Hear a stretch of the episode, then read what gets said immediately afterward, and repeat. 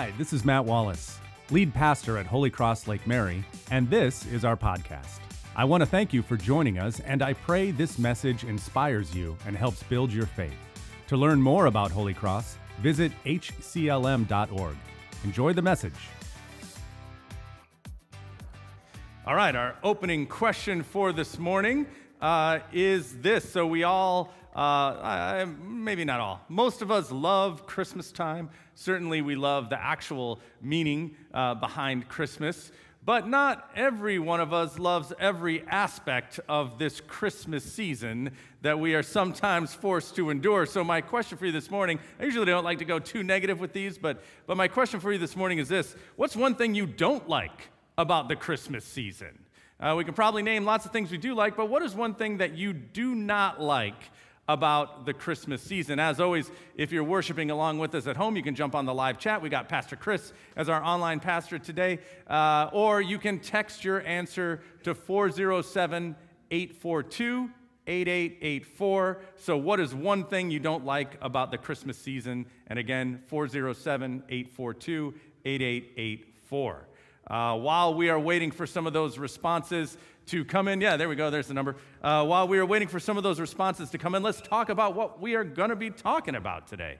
Uh, we are starting our new Advent slash Christmas series today, which, by the way, I can't believe it's already Advent.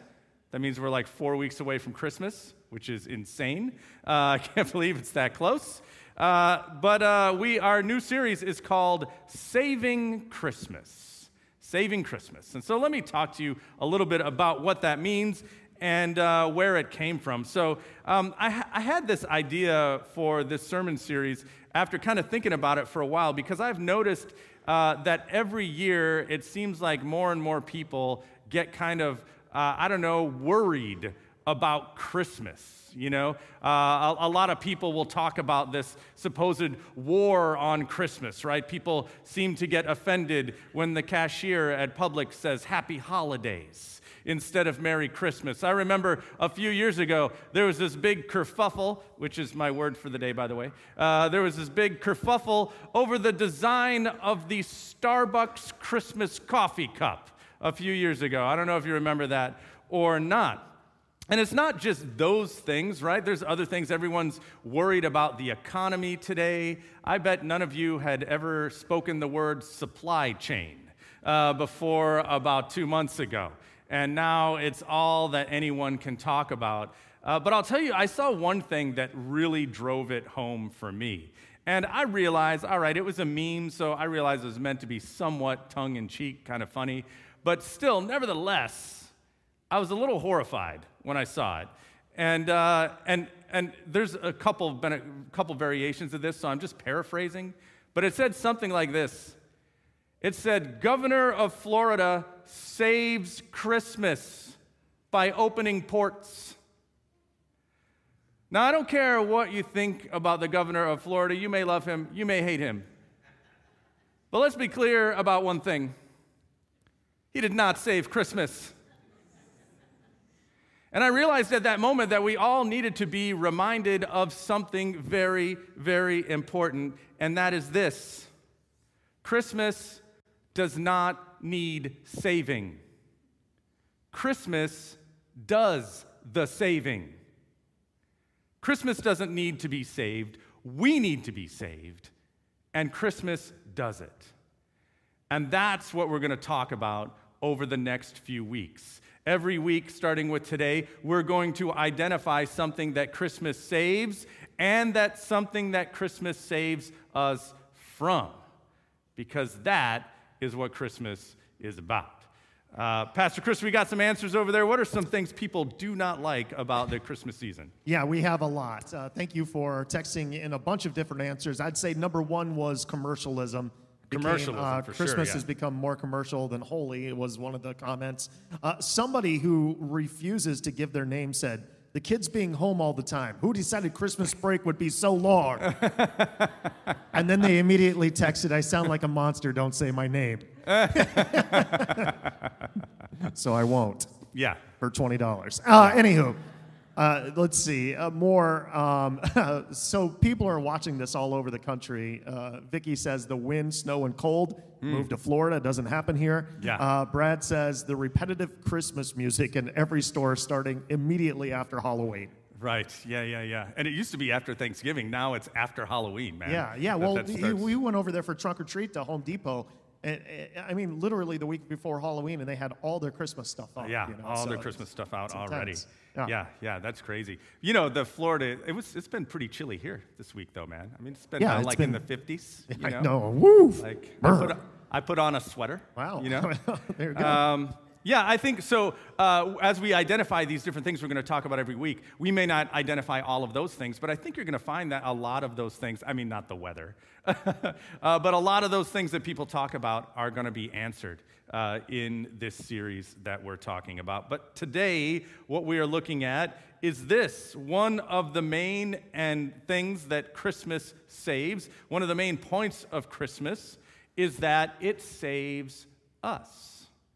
Christmas saves us. That what happened at Christmas brings salvation for us. And in fact, um, one of the things it saves us from, as we're going to see as we dive into this text, is very often ourselves. And so that's what we're going to talk about today. In verse 11, it says this uh, Besides this, you know the time, that the hour has come for you to wake from sleep, for salvation is nearer to us now than when we first believed. This salvation that Paul is talking about as he writes to the church in Rome is exactly what we talk about every week. It's exactly what we preach about every week. You guys are probably sick of hearing about it, honestly. But the truth of the matter is, it is the most important thing about what we believe. Look, I love it when lives are changed. I love it when I, I, I see people uh, being more loving and getting out and serving in the community. But the main thing is that we find salvation in Jesus Christ. The main thing is this that Jesus, the Son of God, right, co equal with the Father, so divine himself, came to earth and was born as a human being, born as a little baby. That is literally what we are celebrating at Christmas time. But it doesn't end there. Uh, he also then lived a perfect life, completely fulfilling the law of God in a way that we could never do, and in a way that never had been done. And in spite of doing no wrong, in spite of living that perfect life, Jesus was then crucified and killed for the sins of mankind. He died and he rose again so he could bring us victory. And now we know that all who believe in him have forgiveness for their sins, new life and healing right now, but also the promise of eternal life to come. And this is a gift that he gives us. What do we do to earn this? What do we do to deserve this? What do we do to pay God back for this salvation that he brings us? The answer is nothing. Because it is freely given by God out of his grace and his mercy and his love. As it says in Ephesians, for it is by grace you have been saved through faith, and this not of yourselves, it is a gift of God. And when God brings us that salvation freely given, he makes us new. And as we're also going to find, he also ends up quite frequently saving us from ourselves. But before we get into that, I have one more question for you today. It's this. This could be a really interesting one. Uh, the question is this Think back to when you were younger, maybe high school, college, something around there, right? Or just when you were younger. Think back to those times. If you could go back and change one thing, if you could go back and do something different about those years, what would it be? If you could go back to when you were younger, like high school, college, what would you do differently? You can text your answer again to 407 842 8884 or jump on the live chat uh, with Pastor Chris. So while we're waiting, uh, one of the things I like about this passage might have seemed like kind of an odd passage to choose for like an Advent Christmas reading, but one of the things I like about it is the contrast uh, between day and night. The contrast between darkness and light. In fact, here's what it says in verse 12 it says, The night is far gone, the day is at hand. So then let us cast off the works of darkness and put on the armor of light. Now, we have to recognize here that this is kind of some metaphor that's happening. God created everything, right? In, in, in the days of creation, at the, at the end of every day, it says, uh, and it was good. So God created the darkness and the light. He created the night and the day, and it was good. So there's nothing actually bad about nighttime or something like that. But it's more about this. Let me ask you this Have you guys ever heard this expression before? And the, the time changes a little bit depending on where you might have heard it, but it's something like this Nothing good ever happens after 2 a.m. Yeah, uh, you've heard it midnight? Yeah, yeah, yeah. I push mine back a little bit. I give myself those extra couple hours. But yeah, yeah, I've heard midnight as well. But yeah, nothing good ever happens after 2 a.m. after midnight. Um, I, I, didn't want to make the second question that we just asked kind of negative, so I tried to put a positive spin on it. What would you change? What would you do different? What would you do better? But I almost asked it this way I almost asked, is there anything you regret from those years. And, and I think if we're all honest and we look back, uh, maybe not even those years, but just any time in the past, we are going to find things that we regret. Uh, we could all think of something, and I'm going to guess, especially if we do think back to our younger years, that a lot of those regrets came from things we did at night uh, and came from the, the activities that we tend to most do in those hours of the day. Uh, Pastor Chris, uh, what, what are some things people would change if they could go back and change them? Well, just a quick story. I was getting ready to do my first mission trip with 50 high school kids, and we were loading up the charter bus to go to North Carolina. And Paul Hoyer, the founding pastor, comes out and he goes, Hey, I just want to tell you something. Nothing good happens after midnight. Make sure those kids are in bed by midnight, or else they turn into gremlins. You know, like just yeah. get them to bed. That was a good one. Uh, a few great answers. Uh, Sharon said, invest in Microsoft and Bitcoin. Nick said, oh, I would have, I would have cornered the market on uh, Apple stock. That's what Nick would have done. Um, let's see, a couple others. Uh, I like this one from Carolyn. Uh, Carolyn uh, Pepper said, I wouldn't have been so insecure. I worried so much for no reason. That's a really yeah, good one. Yeah, that is a really good yeah. one. Um, I regret how I treated some people through the years. somebody said I would have worn fewer denim jean shorts. I don't know what that means. Uh, so, Would have passed on the jorts, huh? Yeah, yeah, I guess that's it. Uh, Jim said find, find true faith at a younger age. But a lot of people said, actually, I would do nothing because a lot of the mistakes I made kind of turned me into the, people, yeah, yeah, the person that I am. So. Yeah, yeah. And, you know, that can be valid too. I don't always answer these questions myself, but this one I will today uh, because I think it, it, it plays into a little bit what we're going to be talking about. One of the things for me that I would change is, and it has to do with, actually, it has to do with the ability to change is that I look back at how I thought about things when I was younger, particularly high school. And there were a lot of things that I thought were a part of my identity that really weren't, you know? Sometimes we have things that we do that aren't the most positive things or, or that we struggle with, and we'll tend to say something like, well, that's just who I am. And it doesn't have to be, right? Uh, we have the ability to change, we have the ability to be changed, and uh, those things don't define us. Uh, those things don't uh, um, give us our identity, right? And I think that is something that, especially as Christians, um, is true for us. Um, I think one of the things that we have to admit when we confront our regrets in life, when we confront those things that we would change, uh, when we confront our failings and shortcomings, and even uh, our very sins, the things we do wrong, the things that hurt ourselves and hurt other people, one of the things that we have to admit is that very often, kind of our own fault. Very often, we make bad choices. We look back at our life and we can identify things that we did that were foolish.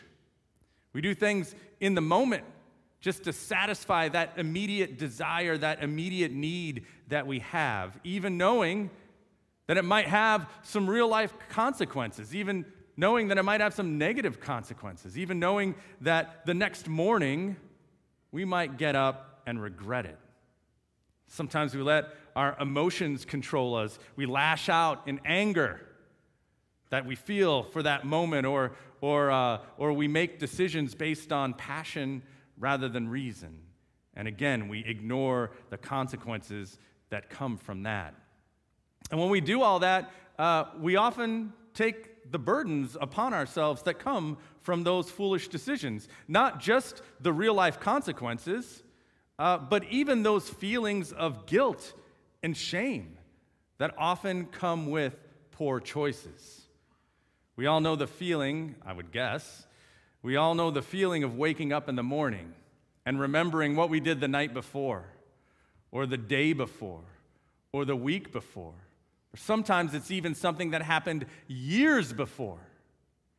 And all that feeling of guilt and shame comes back to us, that regret. That is one of the things Christmas saves us from. Christmas saves us from ourselves, saves us from our dumb decisions and our stupid regrets. And it does this by changing who we are.